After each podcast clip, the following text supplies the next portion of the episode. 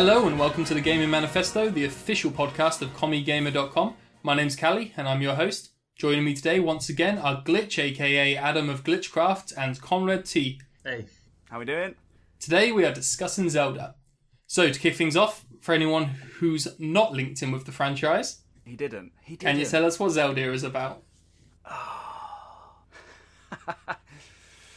Okay, so what what is what is the Legend of Zelda? What a big question. Um, the Legend of Zelda is a a history, a chronology, uh, a legend actually of kind of the battle of good versus evil in a fictional land called Hyrule, where the sort of history between the royal family, uh, who are kind of this sacred. Um, the sacred family, the sacred lineage that looks after the land and tries to maintain the sort of status quo that was brought down by the goddesses of the land. Um, and in doing that, the goddess has created something called the Triforce, which is this, you know, this triangle created of three triangles that ensures the, you know, the stability of the land, and that's created with the Triforce of power, the Triforce of courage, and the Triforce of wisdom. And if you have all three of those things, you can maintain the land in whichever way you desire. Um, obviously, the the forces of good, which which is usually Princess Zelda and a little character called Link, which we'll come back to. Um, they normally uh, are associated with the Triforce of Wisdom and the Triforce of Courage because they are the, the two things that they sort of bring to the table. And then the evil forces in the land, which oftentimes is a guy called Ganon. Uh, yeah, that is the Triforce of power that he often wields. Uh, he, he often has this this overwhelming strength and and then desire really to sort of destroy things and re- rebuild them in his own image and his own sort of evil ways. And yeah, the, the big thing really is protecting the world from any of these evil forces ever getting hold of all three pieces of the Triforce and therefore being able to, you know, control or manipulate sort of the realm really. Uh, and that's it, and it sort of spans all of history, and it and it you know it has branching timelines. I mean, the MCU were not the first people to do branching timelines. Let me tell you, Zelda's been doing that for a long time. I appreciate Marvel's probably been around longer than Zelda, but you know, let's let's not talk about that. Let's not talk about that right here. Is that So I have summary? so many questions, but I feel like if I were to try and dive into all of these, we're never we're never stopping recording. So I'm going to ask some hopefully basic ones. Is the Triforce a physical item? I, I've seen the triangles. Are they real things, or is it just the the concept of courage? So they are legit things. Um, they are kind of hidden throughout the land, and at different times in the games, in the different games and the different chronologies, they can they can be shattered into different pieces. They can be um, kept as the just the, the solo sort of piece. Um, and once you've obtained them, they kind of become part of your essence of that of that particular character, and they're often displayed on the back of the character's hands. So the Triforce will appear in full, and then the particular triangle that, that is linked to that you know that particular piece. So whether it's wisdom, courage, or power, that will glow on the character's hand to show that they are, um, you know, that they are utilizing that power or that they are kind of wielding it. And that's often um, problematic because Princess Zelda will sometimes disguise herself so not to be recognized by the forces of evil, and they can kind of when they when like Ganon will appear with his Triforce of power, hers will uh, will glow as well, and it kind of gives her away as a as like a, a character. So yeah, they, they're kind of they're kind of a bit of both, but they're they're sort of like a spiritual, ethereal thing. Okay. Your mind looks blown.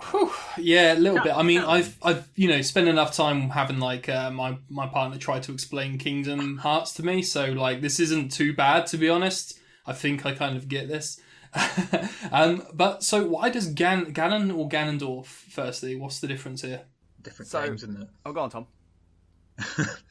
Wasn't he Ganon? It was Ganon and no, hang on. Which one came first? Was it Gan- It was Ganondorf, wasn't it? And then, then it was Yeah, Ganon? so- it was Like so, Ga- trying- Ganon takes on different forms, and he is like Ganon is his. Um, I'm gonna get this the wrong way around, aren't I? I think Ganon is is human form. no, is it Ganon? Yeah, No, I think I- I, Do you know what? I even I think that is the case. Ganondorf being human form. I did have Yeah, someone Ganondorf trying to explain human this to me form. the other day. and Ganon Yeah. is like a bit like a sort of uh, bestial kind of form. It's it's kind of you know more more animalistic, and it's it's when he is like consumed by his sort of evil kind of primal um, you know rage and stuff that he becomes the evil beast, which is often But it like is the same the same entity. yes, Okay. And throughout history and time, is it the same one guy, or is this some reincarnation?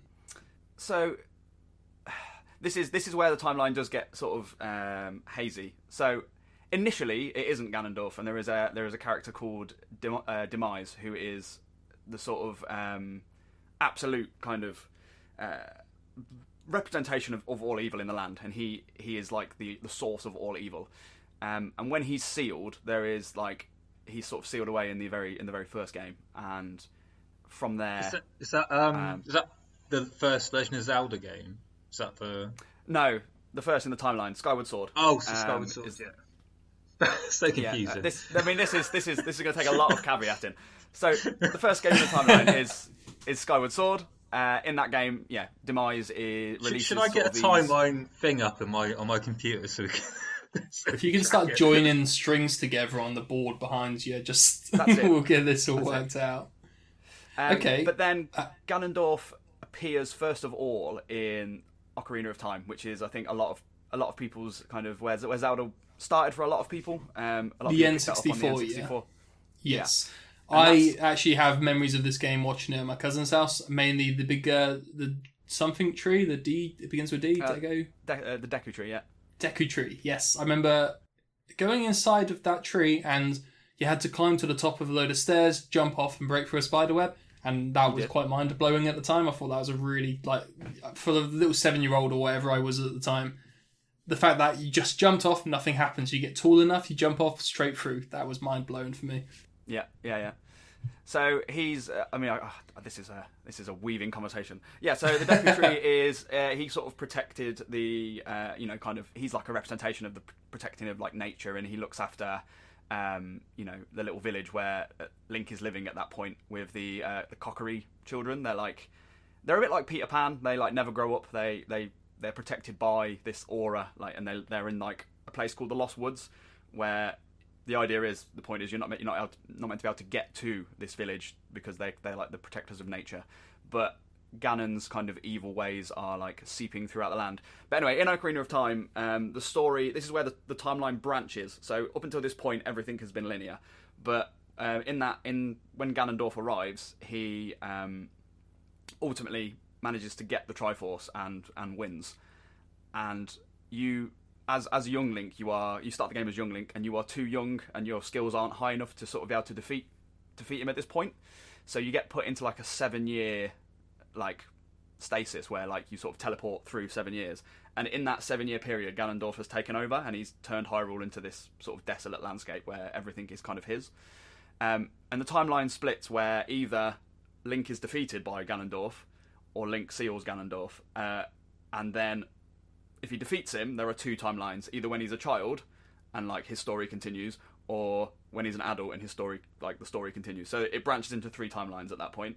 Which, if you want to bring it up to, I guess, the modern day, we would suggest potentially all culminate in Breath of the Wild. No matter what happens, it looks as if they all perhaps culminate in Breath of the Wild, or at least that's the that's the kind of commonly held theory at the moment. But That's uh yeah. So I, I um I remember reading that I think Nintendo have made that the official official thing that every every timeline ends in Breath of the Wild, and it infuriates me because because literally before Breath of the Wild they um they brought out this book. Did you get the book, Glitch? That big Zelda book where it has the they've written out all the timelines. oh, the Hyrule? Historia. Yeah, they literally brought out that Yeah, book yeah. before Breath of the Wild, telling us all the timelines, and then decided not to use it. No, So you're no, I mostly think- upset you bought a book and it now is a redundant book. Is that is that It's the not, reason? I- for I- Why write the timeline if you're not going to bother using it? I was so, so no, they have used it. That's what I mean. So all of the, I think the the events of the the games that lead up to Breath of the Wild occurring, and end up like merging back into one timeline. That being said, in um, Hyrule Warriors: Age of Calamity, there is another timeline branch. So it's hard to know now if Nintendo have said it is canon. So it's it's now looking at well, does the timeline branch again? Um, but again, we are we are way too close to this to know at the minute. Like they haven't, without knowing what Breath of the Wild two is is going to lead to, or uh, or exactly where Breath of the Wild lands, because it might be that other games that come out later occur before Breath of the Wild again. But at the minute, yeah, it's it's it's looking like it's the last game in the series. I've not played um, Hyrule Warriors. Like, how how does it branch? Okay, so quick a quick Breath of the Wild catch up then. So Breath of the Wild occurs. There is um, okay, so the Ganondorf Ganondorf that has been sealed away um, is starting to break loose beneath kind of Hyrule, and as a result, um, is starting to uh, like Calamity Ganon, this this sort of essence of evil that is escaping, starts to take over the land of Hyrule again, and uh, causes this enormous war where Ganon turns all of Hyrule's defenses against Hyrule. So, you, you know, they're, they're fighting against their own sort of uh, their own forces, and they lose. And that's that's where Breath of the Wild starts, like hundred years later. So Link is a knight who's working for like Hyrule Castle and looking after the princess, and Link gets defeated. Um, now he is his body is taken to um, the Shrine of Resurrection, and he's left there for hundred years. At which point he wakes up, and that's the start of Breath of the Wild, where we are hundred years after Ganon has taken over, and he's although he, although he won the battle, he seems to be trapped in Hyrule Castle, and you're not really sure why that is. Like he hasn't spread across the land; he's just stuck in Hyrule Castle, and that's what the story of Breath of the Wild is about. It's kind of Link understanding what what he's missed over the last hundred years, and then eventually going to fight Ganon and defeat him. Um, now, in Hyrule Warriors Age of Calamity, you go back 100 years and you actually get to play that battle, like the sort of all the battles that led up to uh, Link's defeat. However, just as you are about to get defeated, um, there's like a little there's a little new character, like a, another one of the Guardian creatures, that is able to time travel, and he takes you back to a time before all this like kind of happened, where you can change like you can change the path so that you don't like so that Link doesn't lose. Um, however, I haven't finished the game yet, so I can't tell you if it all ends well, but it definitely splits the timeline again, so in, into like a different a different branch. It's interesting. We've entered Headache. a bit of a problem here, I'd say, in that um, anyone who's not a diehard Zelda fan listening will have, you know, glossed over it and possibly blown their brains out. So the only ones has done a listening are the high. that. A very good job, but like the problem is, if you've got even a single bit wrong, the only people still listening are going to absolutely come for you. You've talked yourself into a corner, but it did sound very comprehensive. So maybe. Um, so this new game then, the uh, the Breath of the Wild two. So if Breath of the Wild is the the kind of like the fated, the inevitable conclusion of all the timelines, Breath of the Wild two is that to take that takes place presumably after Breath of the Wild. So that's a continuation from this point. Yes. Yeah, so this looks like the probably like the uh, maybe like the, so in the, in the series. Obviously, games are sequential, so they occur after, after each other or, or before. But this is one of the first like direct sequels without sort of any major time jump. According to um, what Nintendo released at E3, this takes place two years after the end of Breath of the Wild One. Uh, When- when as, did, I mean, as um, you can see, Majora's Mask take place after. So after Majora's Ocarina of Time. Mask is if if Link is triumphant in Ocarina of Time, um, it's the continuation of Child Link's story. So straight, literally straight after he leaves Hyrule Castle, um, after like Zelda thanks him and he leaves Hyrule Castle, he enters the Lost Woods and then his horse uh, Epona runs off and he goes after her and then falls down a hole and he ends up in a completely different realm, which is Termina, which is where Majora's Mask takes place. So that that is a direct sequel as well, and that say so that that's another direct sequel, and then I think the um, there's a couple of others on the uh, if if Link is defeated timeline, but that's that they're Yeah. like they're Still, less. I like that. Uh, it's a direct sequel to one possible outcome of that game. So in that game, in um, back to uh, the Nintendo 64 one, um, Ocarina of Time, are those things that can like if when you play the game, can all of those eventualities happen? Or is it always if you play that game, you complete it, you do one of the chosen timelines. That's always that. But then, canon speaking, there are two more available. Millions of people have lost weight with personalized plans from Noom, like Evan, who can't stand salads and still lost 50 pounds. Salads, generally, for most people, are the easy button, right? For me, that wasn't an option. I never really was a salad guy. That's just not who I am. But Noom worked for me. Get your personalized plan today at Noom.com. Real Noom user compensated to provide their story. In four weeks, the typical Noom user can expect to lose one to two pounds per week. Individual results may vary.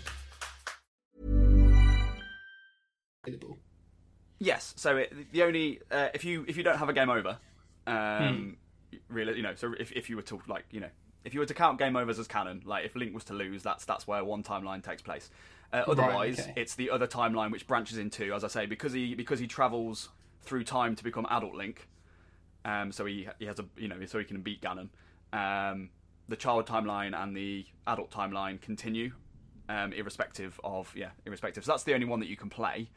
But if you were to never technically win and Ganon was to continue, then that's when the hero is defeated, if you like. Uh, was it the Wind Waker one? Was that if if if Link loses? Was that the Wind Waker timeline? No, so Wind Waker's if Wind Waker's if he wins, and it's the um, adult timeline because you seal Ganon underneath Hyrule, and that's where Wind Waker takes place. Is in it's and these are spo- spoilers for every Zelda game. Um, Wind Waker takes place on a flooded Hyrule, like uh, thousands of years later. Um, because Ganon is threatening to break out, so they decide to freeze Hyrule like in time underneath, and then they flood the land, and it's like so like you're in Wind Waker when you're riding around on your boat, um, you are riding around on top of Hyrule that is like underwater, and at like towards the end of Wind Waker you travel underwater to the Temple of Time and Hyrule Castle, and that's where you find Ganon is sealed, like underneath, Yeah. but it's it but he's starting to like reanimate, and that's that's kind of that story. I, I always get them mixed up in my head. What was the if you lose time, or what was like the game? What was the? Sorry, I'm retesting your knowledge here, but I'm just generally. Uh, yeah, I love this. It's, it's, we're, we're just basically questioning Glitch on his knowledge of Sorry, Zelda. Glitch. I, I don't know if he's like struggling or absolutely loving this. This is what he's been No, this waiting is- for.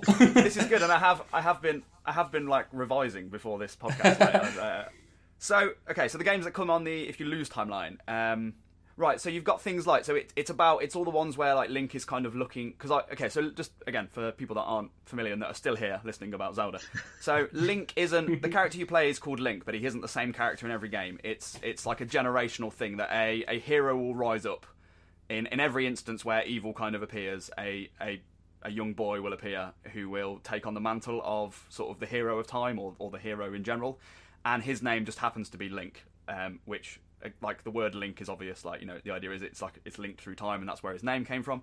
Um, but anyway, so the the games. Um, so a link to the past, I think, is the first one, which is the SNES game. So this on the Super Nintendo, because in that game you play in what's called the Light World, um, and you can go to the Dark World, which is the world that Ganon rules over. So it's like the high Hyrule that existed in Ocarina of Time, like this this kind of evil variant of Hyrule exists in the Link to the Past, and you have to go to there to stop Ganon. So it's almost like I think it's I think it's loads loads and loads of time later, um, and it's sort of an alternate again this alternate sort of timeline where you can still go back and kind of finish it. After that, it's a lot of the Game Boy games, I think. So like uh, the Oracle games, uh, like the Oracle of Oracle of Seasons and Oracle of Ages, um, Link's Awakening. So all all these kind of um, quests that don't involve Ganon um, anymore. So once you've defeated Ganon, it's all the ones that don't involve him. Um, and then I believe it's the the original, the very original Zelda games that come next. So the uh, Nintendo Entertainment System ones. So you've got Zelda, like Legend of Zelda, the original, and um, Zelda Two, which I think is actually called. Is it Rise of Ganon or uh, no? No, what's the event? No, it's the Adventure of Link, isn't it? But yeah, it, basically Ganon comes back in that game. Um, so yeah, Honestly, my mind's blown at these. I are all connected. Like I know, obviously they were in Zelda and they got the same characters, but I just assumed they were like just reusing the kind of characters over and making up new kind of stories. I didn't realize they actually could connect the games. So big, big. Zelda, big Zelda critics might argue that this was like all kind of retconned a bit because, like, when hmm. it, when you play them, as you say, there are a lot of things that kind of you recognise if you're if you're sort of are like a you know a, a, a big fan of these games, you will recognise characters, you'll recognise places. Uh, obviously, it all takes place in Hyrule, or albeit slightly different variants and different time you know timelines of it. Um, but people started to make these links themselves. Uh, they started to kind Okay. of notice, like, oh, what, well, this one must take place afterwards because of this and whatever. And Nintendo were always tight-lipped, and they said, yes, they are, they do all connect, but we've never announced sort of like exactly how. And then, as uh, as T relate, uh, mentioned a minute ago, they released Hyrule Historia, which had the official timeline in it. Um, and that's when it started to kind of they pieced it together. Then there's like a, they've written the kind of the whole story out, so you can kind of see how it plays and what happens in those in those gaps, if you like. So like how much time sort of takes place in between, or all that kind of thing. I love this idea that um, you, when evil's there, good rises. I thought you know something will take that mantle as good rises because they use that now in like Star Wars for when the dark side is there and something on the good side will light side will rise up. So I wonder like if they took any inspiration from the Zelda. I know like Star Wars has been around a long time, but you know originally it was just kind of a lot of the things like this, like the uh, you know rising of the light side to fight the dark, weren't there from the original get go. So I wonder if they've uh, used similar things, or maybe it's just a story. It's I mean, it's, it's, shared it's a big kind storytelling trope, isn't it?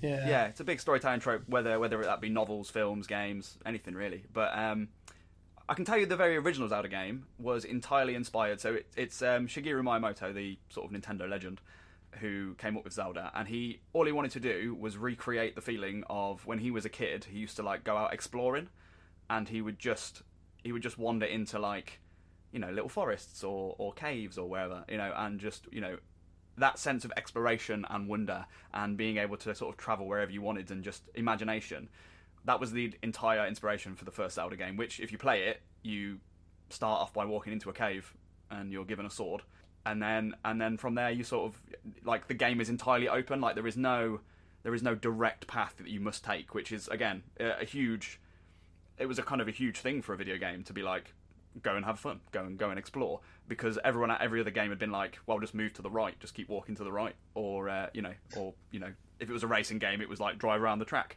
Whereas this was like explore, see what you can find. Um, and obviously, that's been a huge element of Zelda ever since, and arguably RPGs ever since, really. Well, I can see. I, I like this idea of it being him as a kid when he went around exploring things because I do get that vibe from Zelda. That is quite, and I'm sure I'll be strung up for this, but uh, quite a childlike game. you know, the monsters in it they all look quite friendly in a way, or they're at least cartoonified. Um, having tried playing a bit of Breath of Wild recently, I'll happily concede it's not a kids' game. I really suck at it. like it's not it's not easy to actually play, but it does. It's not dark. It's not like. Uh, you know everything's dark and horrible. Um, though I have seen some videos of spiders with eyeballs on their backs, so I guess certain times it is. But there is a certain element of fantasy to it in that kind of way, like Fable has that uh, you know bright colours that make you feel like you're in a um, fairy tale almost. I mean, Link himself looks a little bit like a gnome or an elf with his little pointy kind of stocking cap. So, Um, what Zelda games have you played, Callie? You, is it just, is it just Oh. Breath of the Wild? Um, so I have played a bit of Ocarina of Time. Um, I say I watched my cousin play it when I was young, and then when I got myself a N64 a few years ago, uh, I picked that up and I got not too far. Um, I got a horse. I met that owl that doesn't shut up. and that's about it, really. I didn't get much Put further some, than that. put some respect on that owl. uh, no, he made me waste a lot of time just bashing buttons to get through his speech. I'm, I'm not forgiving him. And then Look, Breath of the Wild. Spoil, spoilers for a 24 year old game. 24 year old game. Uh, It's 24 Don't years it old. like that. that It came Yeah. out in 1997, so yeah. Yeah, it is. God, Um, that's right, I was seven years old. was a kid. Yes. Yeah, uh, that that owl is actually like a sage. He's one of the protectors of the realm. Let me tell you. oh, he needs to He's, uh, pipe he's down a a- little bit. Uh, But um, yeah, I, I mean, I played that and then I've played some Breath of the Wild. I didn't get very far into it, but I picked it back up at the weekend, uh, specifically for this, and I quite like it. You know, at first I didn't because I got my ass handed to me by a group of monkeys. Um, but then there was this moment, and I was going to bring this up later, but I'm quite excited to talk about it, where uh, you could see all the monkeys having their little. uh, They're not monkeys. What are they called? Someone correct me so I can give them the due respect. which game? Are, which game are you talking about? Sorry. Breath of the Wild. Oh, Breath of, uh, Bokoblins. I'm just going to say monkeys. Actually, I've changed my mind. I can't pronounce that. So um, they're all gathered around in their little campfire. Yeah. There's an explosive barrel next to them. Um, so the first day I went out and got killed, and then it sent me back, luckily, right to just before this point. Um, and I see the explosive barrel, and I shoot an arrow at it. Nothing happens except it gets their attention, and they start walking towards it. Then I realise there's a campfire next to me, so I hold my bow out, stretched ready, go over the fire, it lights it, I fire at the barrel, it explodes, takes almost all of them out, makes it easy. So I quite liked this way. Like I tried approaching it in the way I approach all games, running in, screaming, swinging my sword, and it didn't work out for me. So then I, you know, done what I assumed they wanted me to do, which was think about it for a second, and it yeah it had a uh, good conclusion to it. So I, I yeah I think I'm going to go back and continue playing this one. So About from lies what you it for me. Sorry. Go on, T. Uh, I think one of the things that infuriates me with uh, Breath of the Wild is the fact that the sword breaks. I, I Yeah, I'm can't. gonna be I a fan can't deal with. Can't deal with it. I hate crafting. the thing in I hate about it is um the right bumper throws my things away, and it's too easy to just do. So I quite like the Oh, idea. I I can, everything I own, I can just chuck away. Like I like the idea. I can just chuck things at people. That's great. But I picked up a sword for the first time in this game, as far as I'm aware. Every time, everything else has been a spear or a club. And then I went looking for it later on and realised I didn't have it. So at some point, I've just tapped RB or pressed RB and it's gone, and I have no idea where it is.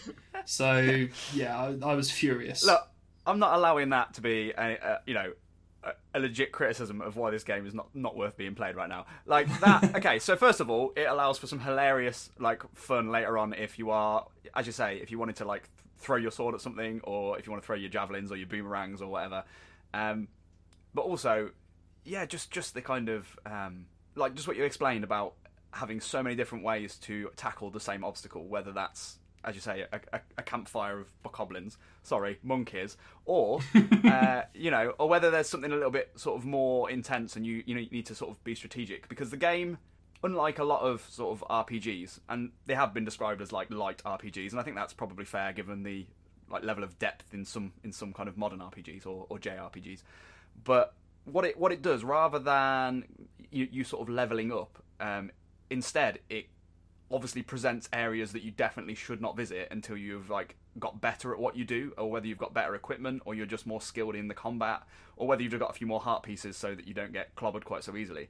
Um, but the game doesn't the, you know the game doesn't dissuade you from exploring whatever you want. Like if you want to head straight to the castle once you've got through the kind of that very initial part of the game the sort of i guess the tutorial if you want to call it that um, you can go straight to the castle. Um, but again, it's ill advised because you are you are not sort of you're not skilled enough, you don't understand it enough, you haven't got the right equipment and stuff. And that's again the fact that they've returned to the very very roots of the Zelda series with the, you know the original game, um, where it just it let you explore completely you know completely freely, and it was just you know your kind of uh, your skill level or courage that would you know determine where you did end up going. And that's breath of the wild was so good for that. And just for that that element of discovery the fact that you as you say you you fired at the explosive barrel and it didn't set it off because an arrow wouldn't set that off but an on fire arrow would and then you figured that out pretty quick. So it's just so intuitive in that in that way. And that's just one example that you know god we could do a whole podcast on just that.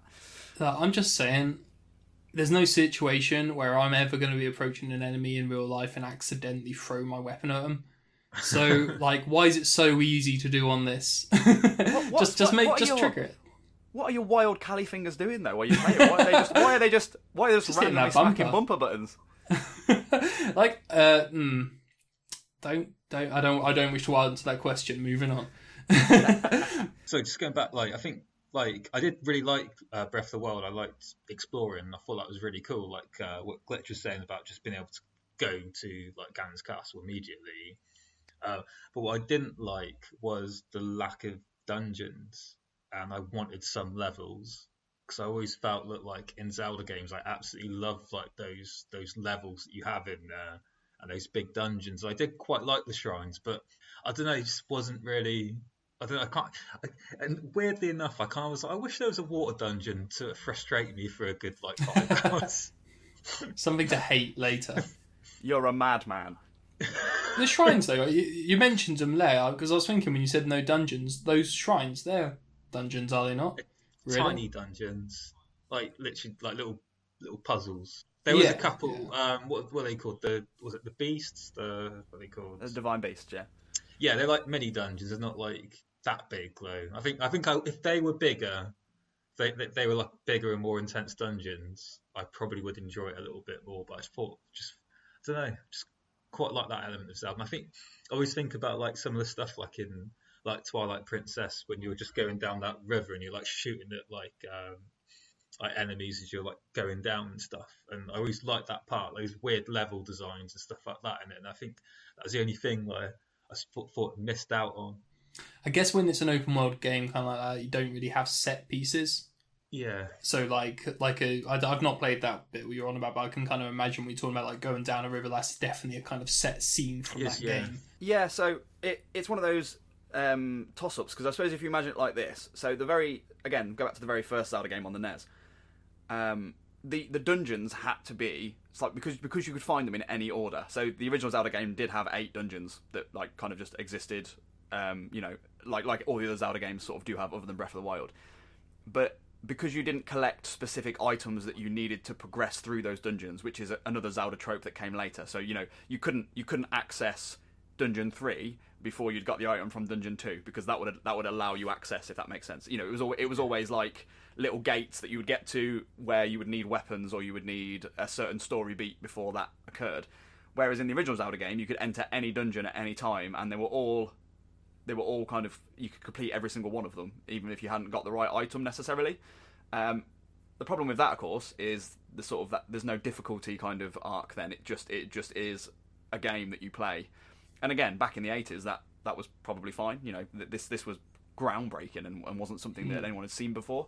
And I think the issue with the issue with um, trying to do that, I guess, in Breath of the Wild is, you know, what if you were to, because you can explore freely, what if you were to come across a dungeon that you didn't have the correct sort of items or powers for? And I think what they did really well was they gave you know rather than giving you dungeons to explore, they gave you a whole world map that had that had these they had caves and shrines and like hidden areas and like villages and towns to to the extent that they just they never had before. And I, I agree with you because you know I've I've loved Zelda games you know my entire life and um the, the, as you say the Guardian like inside of the Guardians when you get to kind of there is almost like a like a mini temple or a mini dungeon. Um, that was as close as we came, and I wonder perhaps in the sequel now whether that will be something they take on board and that actually they start to integrate some of these now. It's hard to say. yeah. It looked, it did that. Um, that trailer did look, it looked different, didn't it? Like it. yeah, didn't yeah. seem It definitely, Breath it of the Wild, definitely had. sort of- With this new trailer, I have seen a theory, and this means almost nothing to me, being a non-Zelda head. So I'm hoping you may be able to say it's you know nonsense, or if it sounds cool. But um, that uh, Ganon is who you may be playing as, a young Ganon. What, what, Is there anything in the trailer? I've read this. Is this is this absolute nonsense? Then is there nothing in that trailer that suggests you're playing as Okay, like so- a young, less green Ganon?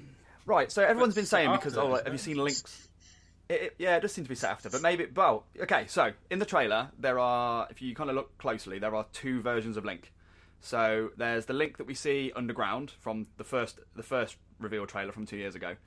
Um, so he's got his hair in a ponytail. It's a little bit longer than it is in Breath of the Wild, but he's in the underground cavern with Zelda. And then in this in this trailer, we see that version of him, but we also see a version of him in a like a more neutral coloured, like a sand coloured tunic. It's the guy that skydive in and that you see kind of walking on the the raised like island platforms. So he's got his hair down, he's not in a ponytail, and he's wearing yeah, so he's got a completely different outfit on. So whether that is obviously in Breath of the Wild you could change outfits, but whether that was a visual cue to suggest like time has passed, or as as Callie has now introduced, could it be two different characters? I personally think it's just it's Link, but in a different. Like you, the story has progressed some, and you know you're no longer underground. Obviously, I mean you're above ground, so it, there's like clearly a time jump somewhere. Um, I don't know why you would be playing as a young Ganon because we see the kind of zombified version of Ganon in, in this trailer, like, and he was in the previous one, like this this guy that has been banished under the castle and was trying to take over Hyrule from his kind of like undead resting place. Um, he's a terrifying looking kind of guy. Um, he looks somewhere somewhere between a Wind Waker Ganondorf potentially. Um, like we like he looks most similar to that. Some of the some of like the attire he's got like these earrings on with um, like patterns that are more akin to the Wind Waker Zelda than any of any of the other ones. So it's hard to know which which Ganondorf it is, but I would suggest it is him. Um, but I don't know. Oh, be, I mean, that would be a twist. That would be a that'd be a turn up for the books. It could be a, uh nice time loop if um if if Breath of the Wild's going to be the end and the convergence of all things. If there is some repeating cycle, and it then is just gonna go round. I don't know. I'm doing visual cues. Well, they got Skyloft. It looks like they got Skyloft in it, which is you know the first you know from the first game. Right. So, so- I had a, I had a, yeah, I had a thought. Is this because we've never seen, we've never seen Skyloft or any of the. Okay, well, okay, we've seen a couple of, uh, in a couple of the games there have been islands or civilizations in the sky. So in Twilight Princess, and you're gonna have to help me here, T. Uh, there is one of the last or later temples. You go up, and I can't remember the name of the race, but they're like they're like weird half bird people. Um, not not the Yeah, I know not the ones from Breath of the Wild, but um, because they're from Oh, the Oocca or something. I think they're called like the. Oocca or something like that. Yeah, Um, but they, they live in the sky, and then yeah, we've obviously got like Revali from Breath of the Wild, like who is one of the are they called Re, Re, Ritu, Rit, Rito, Rito, the Rito Re- tribe. I can never pronounce it because you just read it, and you don't know how it's. Yeah, But aren't they I think the it is Rito. evolution of the um, Zoras? Is that was that the thing that, that he said in Wind Waker? So in Like Wind Waker, Zoras? you Yeah. have Re- that's where the Rito get introduced, aren't they? They live. They Yeah, live on, they said in they that. Well, they're in that game, but they're also in. Yeah, but it's hard to know. Skyloft. You you said this word at the beginning. What is a s- what is Skyloft? Go on, T. Oh, so um, in uh, brain uh, Skyward Sword. Skyward Sword. That's where you start. That is the first the first bit in it where you jump out from the sky. It's like a flying. Is it like a flying island? It's sort of. Yeah, so Skyloft is in Skyward Sword. It's like the kind of it's your hub, like your your hub village, if you like, where you start the game, and it's where. So in this game, Zelda isn't a princess. Zelda is just the daughter of um like the head of Skyloft. So he's like the you know the guy that runs leads Skyloft, and then they're they're kind of every year they do a, a ritual. Um, it's kind of like a graduation ceremony, but they it's like a ritual of the goddess. Which again, the, the games are all linked to like the, the goddess Hylia and, and kind of the people that created the planet. Uh, and as as part of this ritual, like the princess was meant to kind of um, come to the hero kind of thing and like um, present present the hero with a gift, which is what start happens at the start of Skyloft before Zelda plummets below the clouds and is and you, you know you have to go and kind of try and find her and stuff. And this is kind of the very first example in the history of the, the Zelda chronology where, as I, as I said, a, a, a, a hero has to rise because evil evil is coming kind of thing. Um, so Skyloft is that village, and yeah, so although it wasn't in the trailer, like these floating islands are very akin to what what you would traverse in Skyward Sword. So there is like above there is like what's called the sky. So there is there's like Skyloft, and then there's a few other little islands where they've got like a there's like one island that's got like an inn and a tavern on it. There's another one that's got like a, a forest on it. Um, and it again in this one, evil started to sorry in Skyward Sword, evil started to sort of permeate the land below. So the goddess lifted like the good people above above land and above the clouds, so that evil couldn't get to them, and that's where they kind of built their civilization from then. Um, but you are then because evil is starting to kind of gain traction and gain power. Link has to go down below as well, so does Zelda below the clouds to kind of battle kind of the evil before it takes over entirely. So that's the first game. But yeah, it would be cool if this was some sort of loop. I don't know how it would be. I don't know how. I mean, it might be. It would be so cool if you end up finding Skyloft again. Um, sort of. If it is all of these, you know, hundreds of thousands of years later, or however however many years have passed. But, So um, Skyloft and these uh, civilizations that take place in the sky, they've not been in it since that first. So the first game is you fall from the sky, or you know after this uh, ceremony, yeah, you yeah. go down, or the chronological game, yeah. No, and then since then, Link doesn't go back to. There's no no That's point during the rest of the game timeline you go since, up um, there. Wasn't that the last mainline game since Breath of the Wild? Skyward Sword? uh, oh yeah, so, so before Breath of the Wild, it was Skyward Sword. Yeah, Yeah, so it's, they haven't had much chance to go back to Skyloft. that was that was that was released on the that was released on the Wii. Okay, right. Okay. um, so, uh, uh, all this time during Ocarina of Time and all that, there is this Sky Nation up there, just kind of minding their own business. Is that kind of right? I mean, potentially. So this is so okay. So there are okay. There are a few references every now and then to civilizations in the sky after Skyward Sword, but never to the point that it's it's sort of like like a major story beat. So in um, let me think, where's the first one? Right, so Twilight Princess, um, as I was just referencing a minute ago, you go to a place called the City in the Sky. It doesn't have a name other than that. It's just called the City in the Sky, and it's like a dungeon is up there, but you you can't travel there until much later in the game. And it's it kind of suggests, although I think if I remember, it's kind of like this city is held up by mechanisms, sort of like propellers and things. So it isn't like it's not floating through like divine intervention like Skyloft and stuff is. So this is like a mechanically designed city that floats in the sky, um, which isn't unusual in Zelda games. There is a lot of uh, almost like steampunky kind of stuff. I mean, you'll, you'll see it obviously in Breath of the Wild with like the Guardians, those like spider-looking creatures with, with Shooting like mechanical legs, yeah. and so there is a lot of sort of uh, almost futuristic tech, but it's in Zelda that's it's classed as like ancient technology because in the in the ancient times there were these like incredible builders and, and like you know um, engineers and things that created these species and cities. So that's one example, and then uh, obviously yeah we have Skyward Sword with with Skyloft and things, and the only other example there is one more. Um, oh, okay. So in Breath of the Wild, yeah, in Breath of the Wild, there is a race called the Zonai, who are referenced everywhere, but you never see, you never meet them in Breath of the Wild. So I'm going to suggest that they're going to pop up in this game. They kind of built all of these crazy structures, and there's like some like really interesting like uh, architecture in the game that is. If you talk to the characters in it, it was built by this Zonai tribe who apparently built all of this and then disappeared to the sky. I believe is the kind of um, uh, that's kind of the legend, if you like, and nothing is really ever said about it other than that. Um, so I think they are probably going to pop up in Breath of the Wild 2 with these floating ruins. It does appear, though, from the trailer, it looks as if we see Hyrule Castle being lifted out of the ground. I, I wonder if other settlements from the ground get lifted into the air and that's what you're kind of travelling across, or if there is a civilization buried beneath Hyrule that ends up that'd be interesting. coming to the surface and being lifted above the sky. It, yeah, it, I mean that's what's so interesting. They've given nothing away about you know why that might be or uh, you know what what the kind of the reason for it is. So yeah, there's a lot of uh, Do you think interesting kind of because like in the trailer we've got like two two different links? Do you think that implies that it might be a more sort of structured game than Breath of the Wild? Oh, interesting. Uh, I mean, I would I would definitely suggest that you are going, you know, something's going to occur, and I think time, some time will progress. I mean, we so we see Zelda falling into this abyss, and you know that's quite a sort of harrowing kind of image, and it looks it looks arguably Yeah. like that's where the game's going to start, um, based on the fact you've got like a cutscene where they are exploring this underground sort of area. Um, but I would probably say I don't think it will follow a structured thing because I think that might be a step backwards. But I I wonder if they will incorporate more structured sections that if you get to a certain place within a big open world, then it kind of triggers a series of whether it be floating islands or or dungeons or whatever.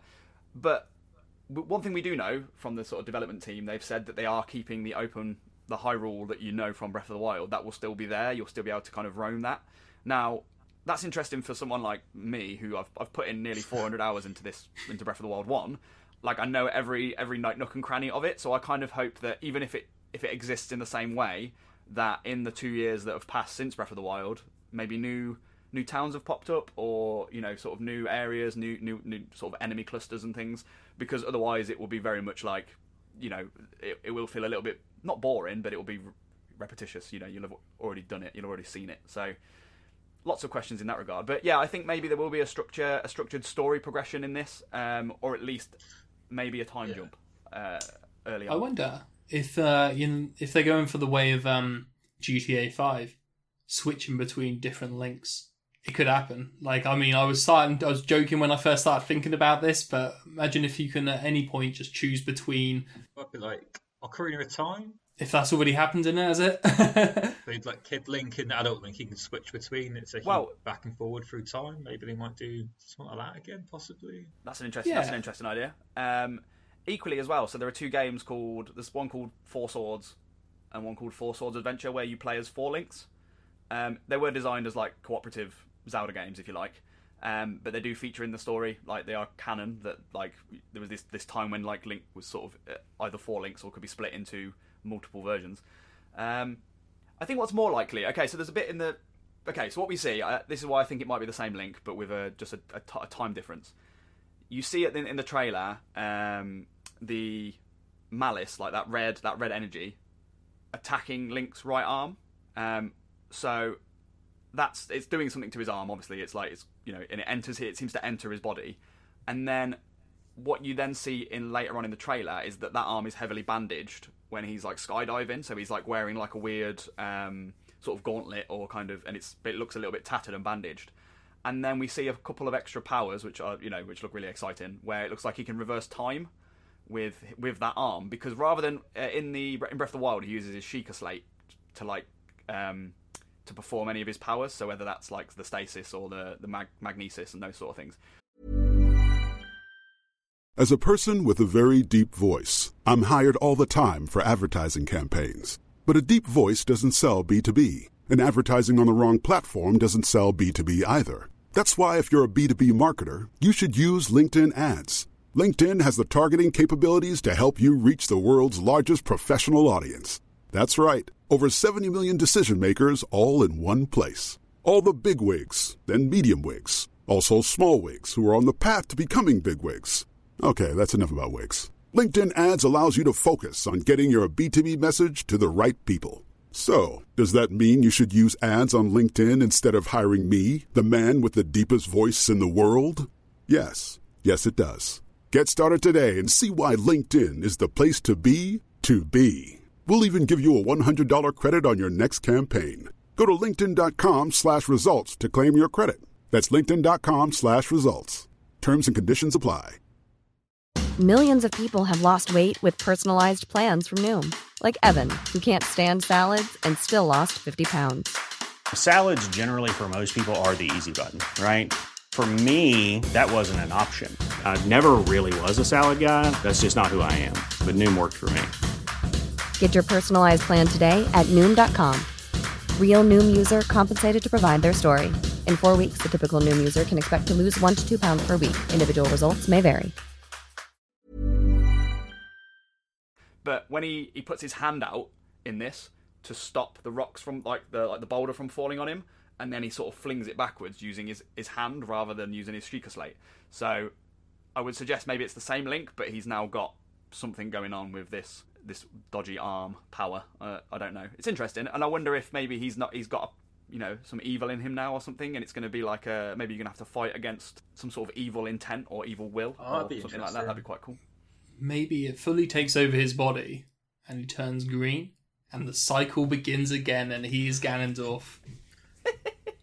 Being that I've not actually read this like theory other than just like a clickbait article title, I'm very much sticking to it. Mate, go go all in. Go all in on it. I mean, it's it's uh, it's definitely an interesting idea. I'm just so excited for it because Breath of the Wild was so. I don't know, like you say, T. I know it wasn't your sort of favorite Zelda game, but I think it it opened the Zelda like Zelda was. And I, I say this as and most it's the most enormous fan, but Zelda was getting tired in its formula. You know, if you if like it was it's a, it's a beloved formula, and every time a Zelda game came out, I was excited to see what new dungeons and what new weapons kind of were, were kind of given to us. But Breath of the Wild made me feel like like the original Zelda game or like Ocarina of Time made me feel when I first played them because it was so new and so unique. Like the first time you saw Zelda in 3D, like you get to play in, in like a 3D Hyrule field, and you know you've got a bow and arrow that you can actually aim in 3D and, and whatever. Like just amazing and getting to explore that. But uh, since then, there were all the sort of progressions on that same theme. Whereas Breath of the Wild was so new and it felt it was just so wonderful, and that sense of like freedom, that sense of wonder. You know, I was finding things, okay, even like 200, 250 hours in, I was finding new things I hadn't noticed before, or you know, new new ways to attack, or new ways to defend, or just new ways to use the powers. And I just think to to make a game that rich, that you know, you, you can play for that long and still be finding things is, is just miraculous. So I do hope this is just a you know a building block on what they what they've just built. But Nintendo are great at this. Nintendo are great at finding kind of innovation that you didn't even know you needed or wanted, and and, and it just works, especially in their Yeah, their they, main IPs. they're like great at doing that, and So, then and then doing something see, completely but- different that no one wanted. That's kind of the. It's good though. They they do like to just try things, and I, I respect them for that. They're not they don't play it I, d- I safe. d- yeah, No, what were you uh, what were you suggesting that people didn't like? Labo. Um, I yeah, mean, like, that was, that was uh, interesting. I'm Yeah. trying to think what bad stuff Um, Nintendo have done. They've done a lot of things. but they've done something really good, and then gone now. Like for like for the Pokemon games, for example, this might be more Game Freak than Nintendo, but like say with Gold and Silver, you had like um like an internal clock in it. So at night time, you'll have different Pokemon to the daytime, and then the next game, like now, I'm not doing that anymore, and they would just constantly just get rid of features people like and just do something different for the sake of it. I think it might be more Game Freak than Nintendo, but yeah. Problem is, with a day and night cycle, because that was Yeah. linked to the real day and night, wasn't it? So if I'm only ever ever able to play after work at night time, I'm never catching a Pokemon during the day. but Callie, it's for children. How dare you? I don't think that's a problem. Sit down. Sit down, old man. Put down the Game Boy. But I gotta say, one thing you said earlier about um, Breath of the Wild or Zelda, in fact, is that it's a uh, light RPG. And hearing the sort of level of the lore makes me think, hell, how is that a light one? But I get where you're coming from in that it's there isn't skill trees in Breath of the Wild. I don't have to do any crafting really. I mean, there's the cooking bit, which frankly for me is too much. Other than the cool funky noise it makes when you're actually doing a cook, like which cooking, kind of makes up for it. It's a Quite- very good cooking I've got noise, into isn't that it? for a while. But um, generally, like I like I played The Witcher, and I was probably like level seven before um before I did any upgrades to myself because I just don't have the tolerance for a skill tree. I got my partner to do them for me. Like he just took. I, I was playing with my own handicap in that I hadn't upgraded anything on myself all the way up to that level. Um, so Breath of the Wild suits me perfectly. If you know there isn't really much to upgrade, and I am quite enjoying it as I say, and I found something, and I want to check with you guys if this is a um, feature of the game or just sheer coincidence. So I met a tree, a big tree, um, but not that big. Anyway, I got him his maracas back. You know the guy? I do. Yeah, yeah. You know the guy. Um, his Um, name will come to me in a minute. Uh, keep going. Keep Like- talking. I'm. It begins with K. I'm pretty sure. He's a king of these K- things that begin with K. Uh, he's a, yeah, he's a king of the um, Koroks. Deku, Yeah. Koroks, yeah. Yeah, so um, I met him. I got him his maracas back. They didn't have any seeds, so I had to go get him a seed. Uh, anyway, one thing I tried to do if you aim your bow at him, he cowers, which is, you know, funny to me. Um, and then I shot him with my bow, and my bow instantly became damaged, and I'm pretty sure it wasn't one I'd been using at all. So, do you know if shooting the god tree just causes your weapons to get damaged straight Never away, or is that it. just a coincidence? Never Yeah, I've I'd never be tried a it. Nice Maraca person. Yeah, I'm not a cruel son of a gun. I mean, he was. Okay, this doing? probably doesn't help when I say, but he was cowering. I mean, I felt a need. It like it's like, oh well, it looks like something's going to happen. So I thought I'd see what happens if I try shooting him. No, okay, Is his name? Is his name? Um, is his name Hestu? that I don't know. No, nor do I. I, I'm not learning his name. I'm just trying to harass him, quite frankly, No, so uh, I I can't speak to whether or not the game is you know uh, punishing me has for some- my actions. yeah. Has some sort of Hmm. karma system that if you shoot good guys with your bows, they go like, "We'll take them off you then. We'll take them off you." but uh, I mean, It just seems it was. Yeah, like it was a hell of a coincidence if it wasn't the case. It just on that one, but I've not, you know. You try again. sure it was my best bow as well. No, I put. Well, that's your that's your homework. Hit him with your sword, see if that breaks. I'm gonna hit him with something. I will, by the way. This is I, I intend to harass this guy, but like, uh, yeah, I won't use my best weapons. I don't think next time. Um, Well, okay, so this might encourage you to hit him more. But Please. yeah, your homework for me is to go and get go and get a bow, Hmm. and do not use it. Specifically, do not use it, and then head back to him and give it a go and see what happens. Because I, I am interested. So please let me know. Okay. But yeah, this might encourage you to cause him damage. So he obviously gives you the side quest to go and find Korok seeds. Yes. Or, well, not Korok, like the, or rather like the little the little Koroks that are hiding everywhere. Yeah. And there's something like, oh, I don't know, 400? 900. No, it's more, yes, more than that. It's like Oh, 900. it's way isn't more, it? way more. Have you got them all? Um, right. No, that's the only thing in the game that I haven't finished. Like I've got, I've done everything else except. Wait, are you talking Find about of them. finding those fellas? There's like 900 of them. There's I found of them in two game, within like not very much distance of him, like just up the hill. yeah. No, they're all very near. They're all. They are everywhere. But yeah, and you nine can hundred. get That sounds a- like like you probably can't like take a step without accidentally kicking one. Do you know what you get if you uh, Yeah, if you yeah. get all of them? But well, this is what I was about to say. This is why you want to fire bow and arrows at him. So you don't get anything of worth at all.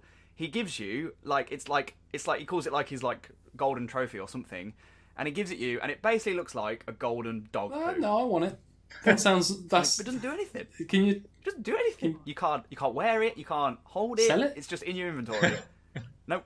chuck it at people? It's literally like it's just no. You can't. You can't. It's just in your inventory as like a key item, and you can't do anything with it. Does So, it take up an inventory um, space? Um, I can't remember where it goes, but it yeah, it goes in your menu somewhere. Um, I take it because he gave me when I um brought him a seed. He gave me an additional inventory space. It was only one, which I thought was pretty stingy. But um, presumably But that keeps happening. So not for like as you play nine more more, give you though, more. right?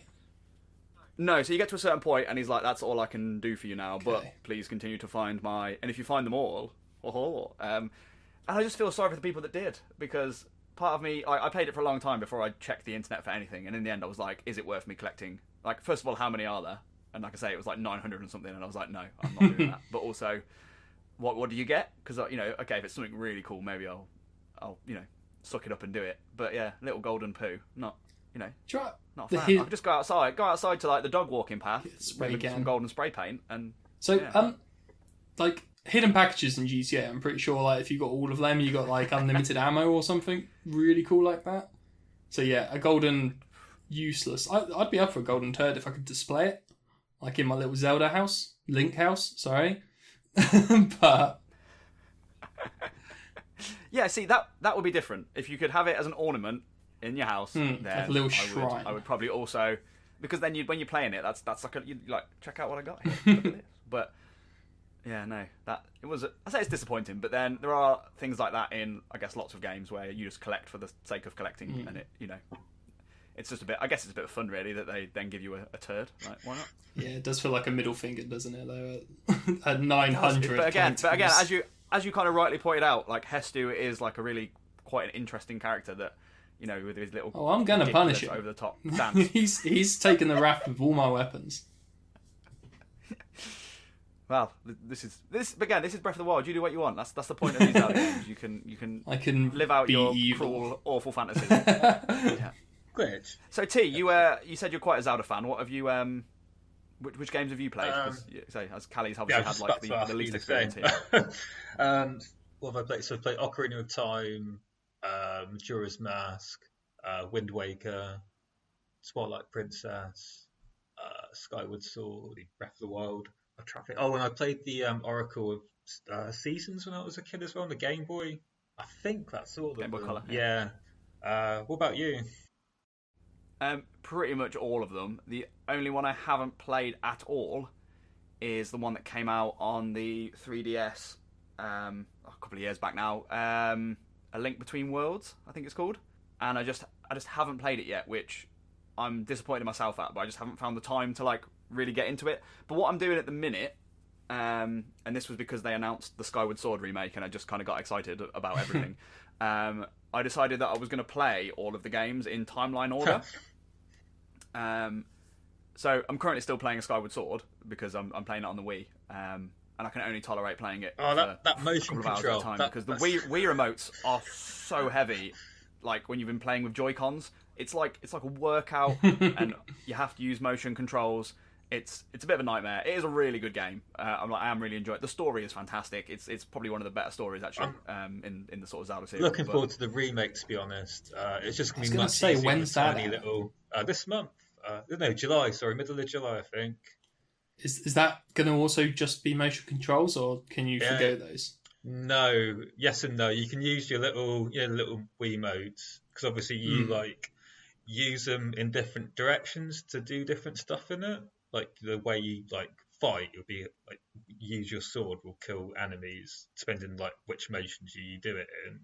But like obviously the uh, the Switch Lite's a thing, so you can just use your little your little thumbs and do it in that. Do it, make those like movements with your thumbs as well. Oh, on the don't joystick. Be, don't be calling. Don't be calling. Don't be calling Callie's thumbs small. You say your little thumbs. That's smaller than your arm.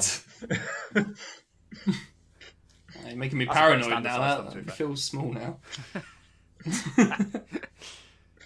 Yeah, so it- it's basically one of the biggest complaints about Skyward Sword. So Twilight Princess uh, that came out before it had because it came out on the Wii, you could just you could just wang your Wii remote around and it would swing Link's sword, but it didn't matter how you wanged it; it would just swing the sword. Like it didn't, you know, it wasn't it wasn't precious about it. But then when they released Skyward Sword, they incorporated the Motion Plus, which obviously gave you more accurate motion. But you know, back for like 2016 or whenever it was, like or maybe even no 2014 or 13 or whenever it was. Um, but yeah, as as T said, like there were certain enemies that you have to swing your sword in like a certain way at a certain time. So whether it's like a horizontal or a diagonal or a vertical slice or a stab, um, but the controls were not not quite perfect. So you would be like you end up fighting a boss and getting murdered because your Wii remotes weren't reacting quite right. So they've upgraded the motion for the Joy Cons so that it's much more accurate, but they've also then given you the option just to turn it off, and then you can instead, by the looks of things, you you now swing you swing your sword with the right Joy-Con stick. Yeah, it's like so sh- like shield wh- whichever other, I think. direction you do it in, that's it. Yeah, yeah. So yeah, That's good. You can- you I have shoot- no time for motion controls, so much more into the idea of being able to. use Most the people control. don't. I don't know. People thought they were because the Wii sold so much, like a proper sold out. Because everyone was like, "Yes, we want motion controls," and very quickly, like, "Oh no." Yeah, It's being able to turn the thing on Mario Kart just means you're not as good at Mario Kart as someone that's just using a controller. like, so next obvious question then: Have you got your uh, favourites? Yes. Go for it. Uh, uh, probably my two favorite Zelda games are Twilight Princess and Wind Waker. So, what makes those ones particularly special for you? Uh, I don't know. Well, Wind Waker looks amazing. It's such a cool looking game, and I don't know. It's got a bit of nostalgia. Like you know, I used to play it a lot when I was a teenager and stuff. And they're just I don't know, just really fun games. I played it on the uh, Wii U again, like fairly recently, and it's like I don't know, just really nice. It's just really cool game. Uh, and like Twilight Princess, again, I think it's just like they're just two games that like I got into at a certain age. But I do really like them. I love the story to both of those games and how they look. I mean, like Twilight Princess because it's essentially just an emo Zelda game. Like, just the bleakest, like most emo of the Zelda games. I just love it. I it's excellent. What? Why, what's the story behind that one? What, wait, why is this an emo game? I need to know. It really is. Yeah. Is it just Link going through his edgy sort of goth phase then, no, or so okay, so in Twilight Princess, um, one one of the tropes of Zelda games is that you end up having sort of two variants of the world in the game that you can experience. So oftentimes you have like the like the good version and the bad version of of the land, and that's kind of what you explore. And Twilight Princess had like the shadow, like the shadow realm or something, where you you could go, like basically this is like the the shadow the shadow people were like invading the kind of light world so you have to tran- you have to like teleport to the twilight realm to um to kind of stop them there but when you teleport there like link doesn't exist in that realm as as a human character so he turns into a wolf and you get to play as wolf link which you may or may not have seen I've not. No. um Is it like Okay, a wolf get in a little green as a wolf. tunic, or no no he's just a wolf but he's got a really cool like he's got, i think he's got like a cool headdress on. Like it's like a really like like ornate looking headdress thing. Because like the whole of the twilight realm is this like edgy like kind of cool uh, architecture sort of stuff. It is probably one of the best one of the best Zelda games just because it's like the story the story is so dark.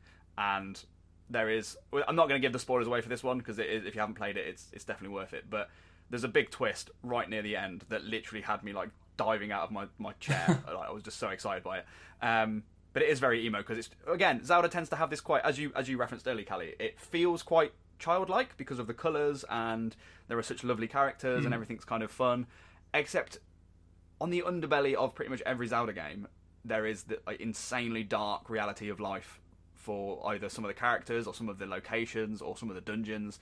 And Twilight Princess was just a little bit more upfront about the dark side of things. Uh, like the two darkest Zelda games are, are Majora's Mask and Twilight Princess, and and they've Nintendo have made a comment that this one is going to be more akin to those like Majora's Mask and I Twilight thought Princess. that than, seeing it. I'm very like, the colourful ones like Wind Waker. eyeliner at the ready? Let's go. yeah.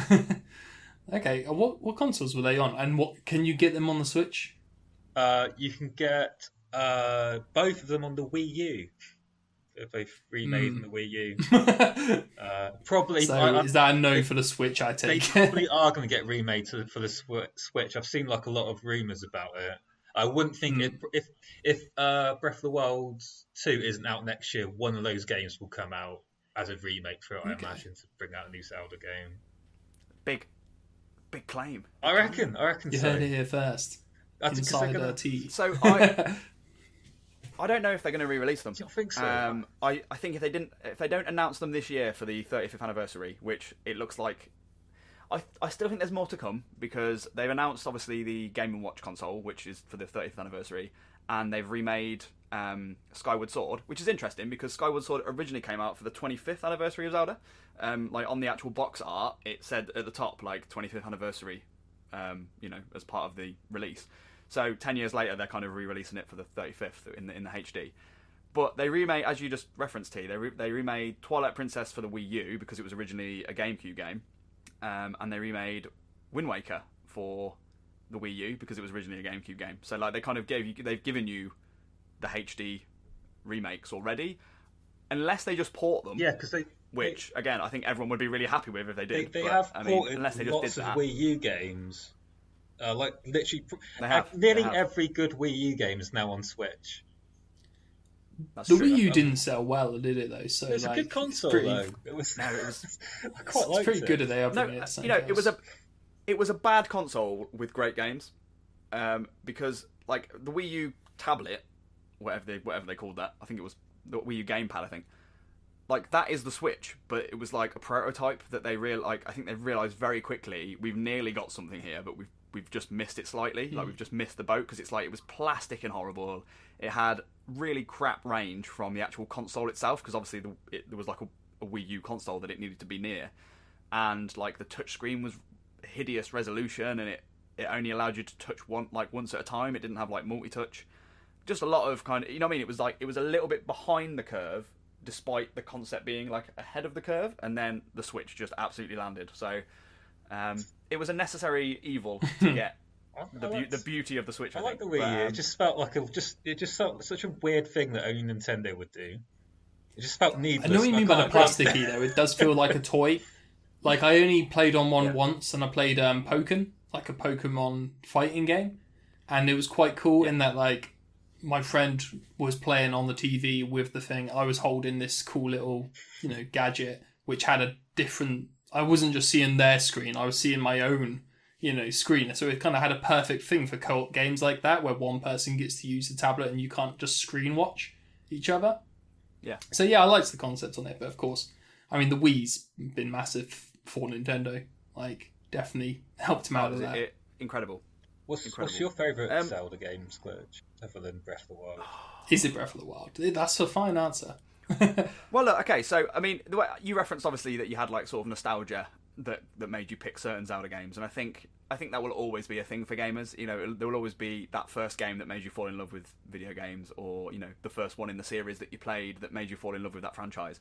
Um, speaking come from like an entirely, well, not entirely, from a more objective point of view, I think Breath of the Wild isn't just one of the best Zelda games. I think it's one of the best games, like period. I, I don't I, I I find it very hard to have a conversation where that like about the best games of all time where that isn't featured in the list for some reason because of its just its scope, just how perfect it was that there wasn't any uh, there wasn't any kind of wasted like landscape or area. Like no matter where you go something is happening or there is something there that relates to the world or the lore um, and I again it made me fall in love with video gaming in a way that I hadn't for so many years sort of prior to its release.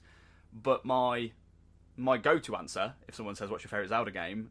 ha- has been for so many years Ocarina of Time because it like as you just said T it's it was the game it was the first Zelda game that I played I guess properly um you know and and sort of in full and I played it so often and I was you know I, I could walk you through every dungeon and, and character and everything because I played it just so often. Um but then Twilight Princess, I, I always said if Twilight Princess was released when I was a kid, so if you know if, if I was sort of born later, that would have been my favourite because I just think the story and probably the gameplay as well. Actually, I think it's got some of my favourite dungeons and favourite bosses and stuff. Um, I just think Twilight Princess is unreal. So I, I would put those three at my kind of very top. Yeah. Um, Good choices to be but I think I think Breath of the Wild does take it. If I'm honest, I think Breath of the Wild is just just too Perfect. just too good. Like, and it's it's it's and it's every it's got every it's got a nod to almost every Zelda game. It has all the best bits from previous Zelda games, but kind of reimagined in this sort of new era, and it it's stunning. Like it's one of those games where when you play it, and I love this, you're playing and suddenly you'll you'll stop playing to admire what you're playing. Like you'll you'll you'll scroll the camera around and watch the sunset, or you'll oh, like for example, like you know, have you met have you met any dogs yet, Callie? Any of the the dogs that are kind of around like the stable? Yeah, I met a dog. I couldn't pet it, as far as I was aware. I didn't shoot it though. Okay, well, that's that's uh good, good man, Thanks. good lord. No, um, no. So one of, actually one of the big one of the big criticisms was that you couldn't pet the dog. Like it's it's literally I saw someone on Twitter say Breath of the Wild two trailer looks great, but still no sign that you can pet the dog. so I'm a little bit disappointed still. But um, no, but what you can do, so you can feed the dog. You can give it like meat or, or fruit or whatever that when you, you know when you find it, and it befriends you. It becomes really friendly with you. So like depending on how much you sort of feed it or how you treat it, it will like be more excited to see you later. Yeah. But you can like so what you can also do if you pick up you know you can pick up sticks to attack with. If you throw the stick, the dog will chase the stick and bring it back to you. Like stuff like that that you just like that doesn't need to be in the game, and yet you've put it in, and you, and you may never discover it, or you may never discover that if you throw like apples in the water, they float, or if you um, if you chuck an egg in like one of the hot springs, the egg boils and it becomes a different item. so it's not just an egg anymore; it's a boiled egg. Like crazy stuff that like you may not even think to do, but they've thought, "Wow, this is a real world. So what what can you do in a real world?" Uh, and I just love that. I love I love all of those things. So I think for all of those reasons and a thousand more, it, it's got to be Breath of the Wild. Yeah. I think um, if Breath of the Wild came out when I was like a kid, it definitely would have been my favorite game. Cause like, so like really dyslexic, and as a kid, I just really struggled with video games. Like I couldn't, I couldn't figure out how to do them or like the obvious answer of like stuff like Yeah. that. So I s- it was only like later on I started man being able to sort of work them out. But with Breath of the Wild, I could have just you know just explored and done, and that's what the game is. I definitely would have really appreciated that being younger. I think. Yeah, there's um there's a really gorgeous story that I absolutely implore anyone listening and, and you two to go and check out. So this this guy has got like a daughter who's got like a, like a really severe like motor neuron disease, I think, where she's like unable to sort of hold controllers or she can't and she can't um her reactions are quite slow, but she absolutely adores Breath of the Wild. Like she she saw like her sister playing it and was just like like in love, and he managed to create this controller to allow her to still play it, but like in a, like in her own way, uh, almost like what you just said. Like so she can't she can't go and fight the bosses and she can't do all of that, but it's enough that she can control it so she can move him around and like run around and have it like just just enjoy it. Like literally, I watched it. I like just like my heart melted, and it was just the most beautiful thing. But I just think it's exactly that. Like if you know whether whether you are a hardened Zelda fan where you want to go and you want to yeah fight the hardest bosses and the hardest enemies, or whether you just want to have a great time and, and run around and enjoy the landscape and, and just just have fun. I think as a kid, yeah, you man, it would have been like a, a kid in a candy shop in a candy shop, like just unbelievable. Like I mean, and that's what's that's what's so good. Like being a gamer all this time and still being kind of surprised and still finding things that you didn't know you wanted in a video game like that. That's the magic of Zelda for me, and I I am bring on 2022. I would fast forward to that right now if I could. yeah. Need need me some of that in my life. Um, well, as you can imagine, I don't really have a favourite Zelda game other than I can say Breath of the Wild's been pretty fun. Um, I I do I am going to get back onto it. what I might have to do is get myself a pair of the uh, the Pro kind of controllers. The as I was holding the Switch, it's an incredibly uncomfortable controller to hold for my got big the hands. ones That like 'cause it comes with it, where you just push them into the. Yeah, like if I was playing on TV, but I'll be playing this handheld, I imagine. Um, so I, but you can get like uh, little controller bits that kind of attach to it, I believe, to make it a bit more comfortable. Yeah, yeah. My tiny little thumbs, but my giant hands like struggle trying to hold that one. Um, so yeah, definitely gonna give it give it a go. Uh, I am now more interested in Twilight Princess than anything though. This is you've really sold Good that one to me. Like just playing a slightly emo it's link so sounds good. great. I mean, did this come out at the same time as the Twilight films? Just or was the connection to wolves like? Oh, you know what? You know what? I think it, think it might probably did, but I don't. I, I Try wouldn't- to relate them in your minds. Yeah. I'd never, I'd never made that comparison. May- I think maybe it was a little bit earlier. Yeah. a little bit earlier than before they were like super Was it popular. like but I couldn't- 2007? couldn't have top of No, it was earlier. 2000. Yeah, it was no. It came me out think, with the think. Wii. Okay, so you had 'Cause it's GameCube and the Wii. So as soon as the Wii came out, it came out like because I got it with my Wii like for Christmas. Like yes, that's true. That's true. The Wii came out in 2000 and Oh, let me think. 2007. Was it seven? I don't know. Close enough, I'm sure. seven. Thing is, right, this means nothing because I don't know when Twilight came out. Oh, it so, came out came out Chris came out in Christmas 2006. The Wii, uh, and Twilight was released. We, we talk about the have books or the films. yeah, films, I guess. 2005. There was the first book, so I guess the big Ah. hype was not until a bit later. Yeah. So no, they copied. They copied Zelda. Zelda was already in production. Zelda was already in production by that point, so it's it's. Sure, sure. It's definitely not not based on the Twilight films at all. Okay. Oh no! Don't Got do ya. that to me. it's fine. Can I uh, can I ask a some cool can I ask a Zelda question? Please.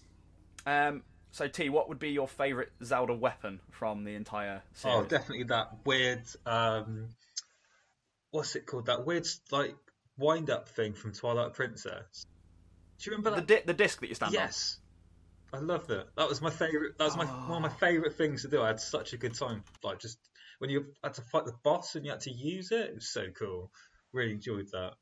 I mean, just because it's weird, I just really liked how weird that was.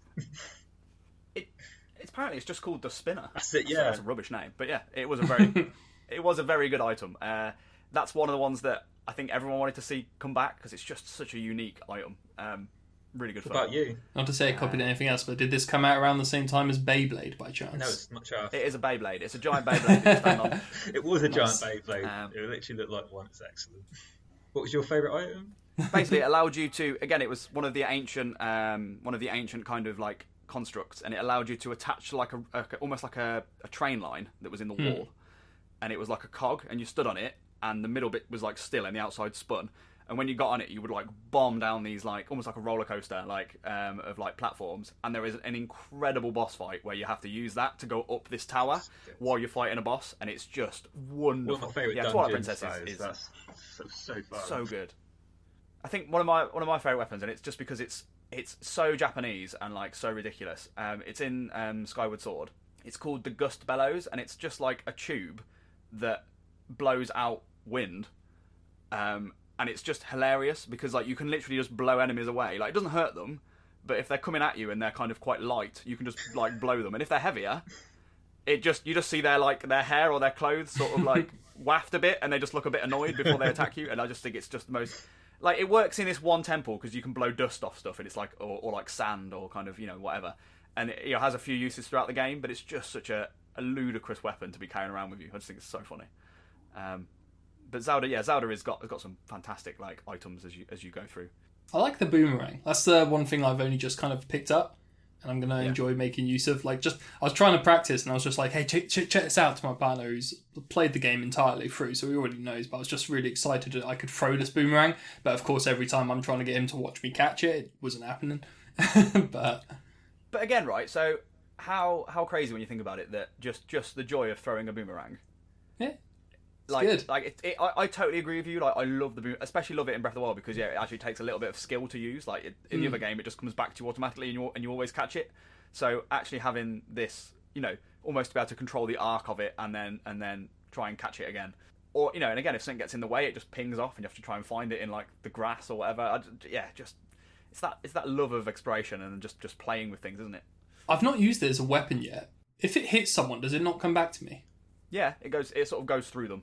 Okay, um, as- right. Because I hit a rock and it, yeah, pinged off somewhere, but like I've not actually thrown it at an enemy yet, so I was worried it would just hit them and that'd be it. like define No, the no, so it point does, my it, no, it does come back to you. So it sort of hit, Okay, it's almost good. imagine if it just sort of spun and hit them on hit them on the shoulder and spun past them or whatever. But yeah, such a such a I mean, it's, it's, a, it's a hunting weapon, isn't it? When you, it, like that's where it originates. Like you Yeah, used to use yeah. it to like hunt Take out, for, for like- madness. Ostriches or whatever. Kangaroos. You ever thrown a boomerang like in real life? Yes. Have you done it? Did it come It's back? not come back to me. No, I've thrown Um, it, but Same. Yeah, I so I had like um I, I had a go with one and it is terrifying. Like you don't well you're not meant to catch it like because it's it's a murderous weapon. Hmm. Like, do you know what I mean? Like, uh, you'd have to be, you have to have like wear a glove or something. I'd imagine with that. It Oh, so like, they rip your hand they're not meant to work like that. They're just what? So they what? What happens? Do you just like how are they meant to work if they're not meant to come back to you? No, they do come back, but I wouldn't, I wouldn't ever try and catch one myself because I say like they are, they're designed to like take you down. Oh, Right, it's, uh, but like if you were like a skilled like hunter or whatever, I think you get catch just the ones you are like for play, uh, just made of rubber or whatnot, and you're yeah, supposed to be able to catch those and have them come back to you. But no, the, the one I had and tried with, I've got on my shelf actually, but like um, it's it, it's something I've tried throwing. It did nothing, nothing at all. it's like towards coming back. It was just like throwing a spin a stick. But um, but yeah, I don't know if I'd want it to come back at me. That'd be when I just duck and curl into a ball. Yeah, that is that is what, as it's coming back. You're like, that's coming really fast, and it's spinning at like a ridiculous velocity. I'm, I'm getting out of the way. Like, this is actually a weapon you can accidentally kill yourself with. Do you reckon the by um, correctly inventor using- of the boomerang died of boomerang? I, really, I was about to say I really hope so, but yeah, yeah, I hope he did. Really, really. Someone do. must have watched it, Is it, or uh, they would have killed themselves by this mysterious stick that he died by. There's just a line of people, a line of bodies, because the next one comes and picks it up, has a go. They're all getting it Is that, first uh, time. the the genuine true story, isn't there? That the guy that invented like the Segway, you know, the Segway. he actually segued himself off a cliff. Or purpose. Yeah, I think it was like um the he w- he was building the uh, or he, I don't know if he like fully invented it or if it's part of his company or something, but yeah, the they had like an off-roading version of it, and he went off a cliff Yeah, on but, it. um, is, he, is it suicide or was it just like? Not on purpose, I don't think so. I mean, obviously, I don't think you can ask oh no, him. no, but... it was it was an, it was an accident. It was an accident. Oh well, I Um, mean, bit of an idiot riding a Segway next to guy, a yeah. cliff. Surely, I wouldn't trust one of them. It was an off-roading one, But still, but still, I just wouldn't. But yeah, I, I've never been on one, but it doesn't look like the sort of thing you have absolute wouldn't- yeah, I fine wouldn't be on any, skills on. So. any moving thing near the edge of a cliff. You- I don't even like walking near an edge of a cliff. I don't trust my legs. right. Is there any more Zelda related nonsense you wish to spew? Um, I want to tell you about a few things that you won't know about Zelda, Callie. Seeing as I just want to get your You've told me on these so many things that I don't know about Zelda, like from well, the get go. But I would like to hear some more. So please go on. Okay, I'll give you some. I'll give you some quirky things that you might just enjoy. So there is a race of um, tiny, tiny people in in Zelda called the Minish. They're like little tiny things. Now in Zelda, you'll you'll find like you might find like rupees when you're like cutting up grass, or you might find heart pieces in jars and stuff, and you might be like, well, where are they from? That that doesn't make any logical sense. Well, the Minish put them there, so that is that covers up that little plot hole for you. So you, you needn't you needn't these worry like about burrowers. Very similar to that kind of vibe, yeah. So it's like um, uh, they're like ti- again. So in there's a game called the Minish Cap where you have a you have a talking hat. You know his little green hat. Yeah, Uh, Link gets a talking hat called um, oh no, what's his name? Cappy. It'll come back to me. Um, but he's like a little bird creature. But he basically allows Link to shrink down to like the Minish size. Uh, but the idea is they meant they like they like to kind of help people find happiness, and that's why they leave these things for you to find. Um, so that's that's a nice little that's a nice little. That thing. is nice because that does explain, um, you know, like a, a thing that most games won't bother putting in any explanation for. It's just it's a pot full of treasure. What do you need? And they've gone and made an actual explanation for Yeah, it. That's whole very game nice. about it. That's amazing. I have to check out the Minish Cap. Is that what was that one? It's a it's a Game Boy Advance. Um, Good. Game Boy Advance one, but it it is really good. It's a little bit short, um, but I but I thoroughly like enjoyed it, and it's it's it's kind of unique because again because you get to shr- like there are some dungeons where you have to shrink down to small to like get get through certain places, uh, but then like you know like your regular enemies they suddenly become giant enemies. Oh, So like it's there's a quite interesting way like you'll have like a battle against something that you would normally kill in one hit, but actually you're you're tiny Link. So it's um yeah it's it's interesting. The hat's uh, the hat's called Ezlo. Good There you go. Anyway, um, what else is cool? Okay, also in in, in like yeah, in the world of Legend of Zelda, there are um, there are masks that you put on uh, that like give you like either special powers or they cause you to like transform, which is like again Majora's Mask is a big uh, like the game is all about that kind of thing. But it comes from like this Japanese like Japanese culture about mask wearing. It's like obviously it's quite big in Japanese sort of tradition where they you know they'll put masks on for like different rituals. Um, but they appear in quite a few of the Zelda games, like like so like masks that kind of allow you to do things or whatever. But um, yeah, that, I'd definitely say check out Majora's Mask if you haven't. That is an absolutely bizarre Zelda game. Um, Is that the one with the uh, very angry moon? it is. comes, It I've, is. uh, I've, I've good, I'm, I'm is, doing Ocarina of Time again. Uh, 'cause I've got, got my 3DS, and I'm gonna do Majora's Mask after because I started playing it because I had uh, had it on the GameCube actually. It was a part of like a like a I think it was I don't know it just was that and Ocarina of Time released on the GameCube like a limited thing. It was an anniversary, That's anniversary yeah. another anniversary edition. Yeah, I started playing it and like, I just couldn't get it couldn't get into it because of the timed uh, dungeons. But I want to kind of get past that and give it a proper go because I love I love the aesthetics of it. I'm definitely. I mean, I, I feel like like I want to get into Zelda more. Talking about all this lore, I love a good lore probably more than I actually like the game that they're based on. Um, but you've definitely inspired me. I think the, I had a bit of a problem in that uh, someone from my school was the kind of spokesman for Zelda uh, by the name of Nigel, and they were very much a you know my name's Nigel kind of Zelda GameCube, and that really put me off in a way. It probably shouldn't have, but so uh, yeah, I'm definitely um, I'm definitely more open to it at least now. Good man. That's what I like to hear. Did you have any more interesting facts? Oh, I mean, there's loads. Uh, let's think of a, something that's a bit weird, a bit quick. Oh, okay, so um, for most Zelda games, um, their kind of recreational drink is milk. So if you were going to go out and like on a to get drunk, if you like, they they often drink milk. So there's like there's milk bars in a few of the games. Like the Clockwork Um, Orange. A little bit, yeah. It's a bit, a bit of that, isn't it? Pretty cream, Um, but but then in Skyward Sword, in Skyward Sword, it's actually pumpkin juice instead. So you know, pick your uh, pick your poison, whatever you whatever you fancy. Um, any others? Uh, any sort of interest? I mean, there's uh, there's pirates in the Wind Waker if you've not played that, which is always interesting. You know, it's good to have pirates. Uh, you actually get to you get to kind of join the pirates at one point in the game, so that's that's quite Hmm. nice. That Wind Waker, Um, actually, uh, t- T, you mentioned the stylization of it. I've kind of seen it, and it's got that, um, it's got that uh, palette colors, kind of like pastel colors shades. Yeah, yeah, I, I, I quite like the look Really of good. that wise. Nice summer game. I'm not going to play it, I'll be honest. If I'm going to play aside any of them, it's definitely going to it. be the um, Twilight Princess, but Just get a GameCube. You can get both of So- those. uh, they need to re-release them or find like an emulator, I guess. So the uh, Wind Waker was actually really controversial when it released because after the N64, so obviously we had Ocarina of Time and Majora's Mask, which were built on the same engine, so it, it looked basically the same. Um, they released a trailer, like a teaser trailer for what the GameCube was able to do, and there was a like very realistic looking Zelda ver- um, like Zelda trailer with Link versus uh, Ganondorf in like a sword fight, and it just looked like really like super realistic, and it was like really gritty, and everyone was so excited. They're like, look at this Zelda game! Like this is going to be like the Zelda game. Look more like Dark Souls than than you know like uh, the other kind of colourful sort of Zelda games. And then the next trailer they released, about maybe like a year and a half, two years later, was Wind Waker, and like the world went mad. They were like, "What is Oh, this? such What is this like Such trolls." nursery rhyme Zelda game?" Um, no, and I, I, everyone was horrified, and I remember as well being really disappointed. I was I was young, and I was like, I can't believe that they would betray me like this. But yeah, then you play Wind Waker, and it is just phenomenal. Like it's it's just so expressive and so much fun, and like you know, good story and whatever. But then to remedy that, they released everyone's favorite emo Zelda, Twilight Princess, which was the which was kind of that return to what they'd promised previously, um, but again in GameCube graphics this time. So um, probably worth the wait.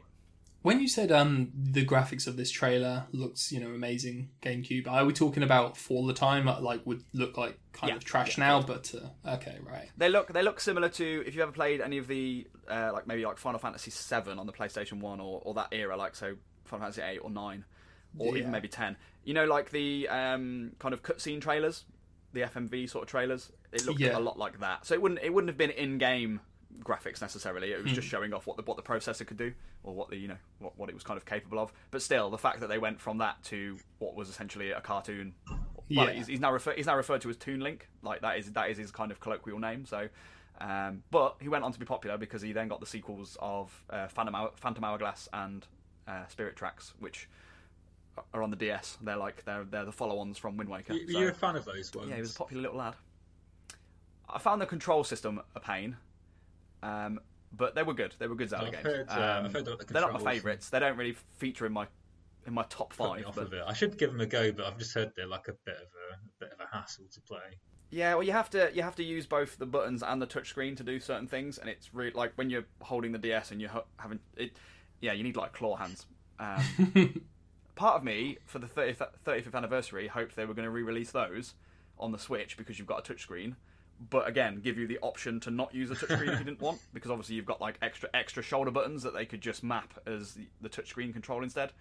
But like you had things where like so you had like a magic boomerang in, in the game where you on the DS screen you would draw the route you wanted it to take and then the boomerang would take that route and come back to you.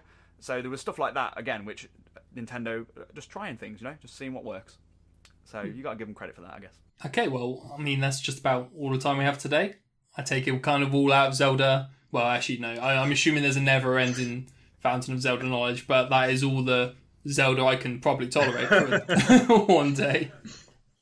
Um, so, really, where can we find you? If you, uh, where, where can we look for you on Twitter and such? Uh, if you want to go first, T. Uh, Dr. Rhubarb on Twitter. That's my Twitter handle. My Twitter handle's Dr. Rhubarb. no, Doctor. Yeah, Doctor, Dr. yeah, Rhubarb, okay. Is Bit louder for people in the back there. There's, uh, Dr. Dr. Rhubarb, is that? Rhubarb.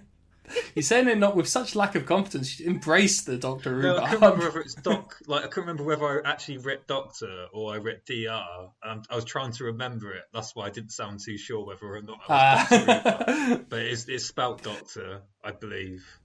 I'm pretty sure it is. Thinking about it, and of course, I'm not a doctor or rhubarb, though.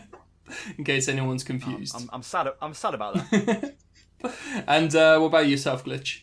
right, you can find me everywhere. Just just search at GlitchQraft, and that's Glitch Q R A F T. So any social media, any streaming platform, you will find me and my love for Zelda thing.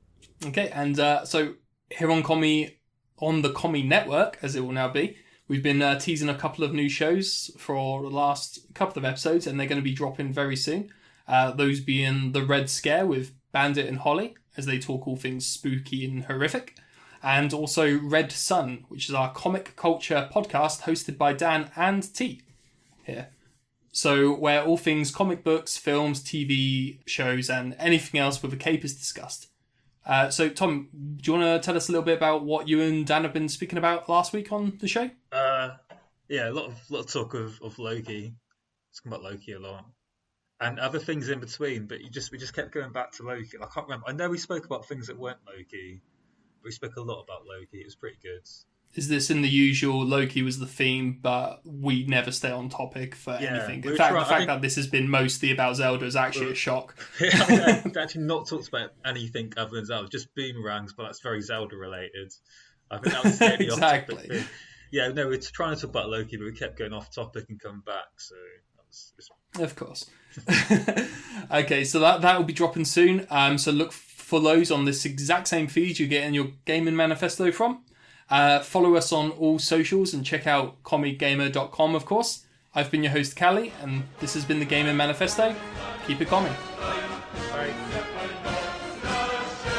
До свидания!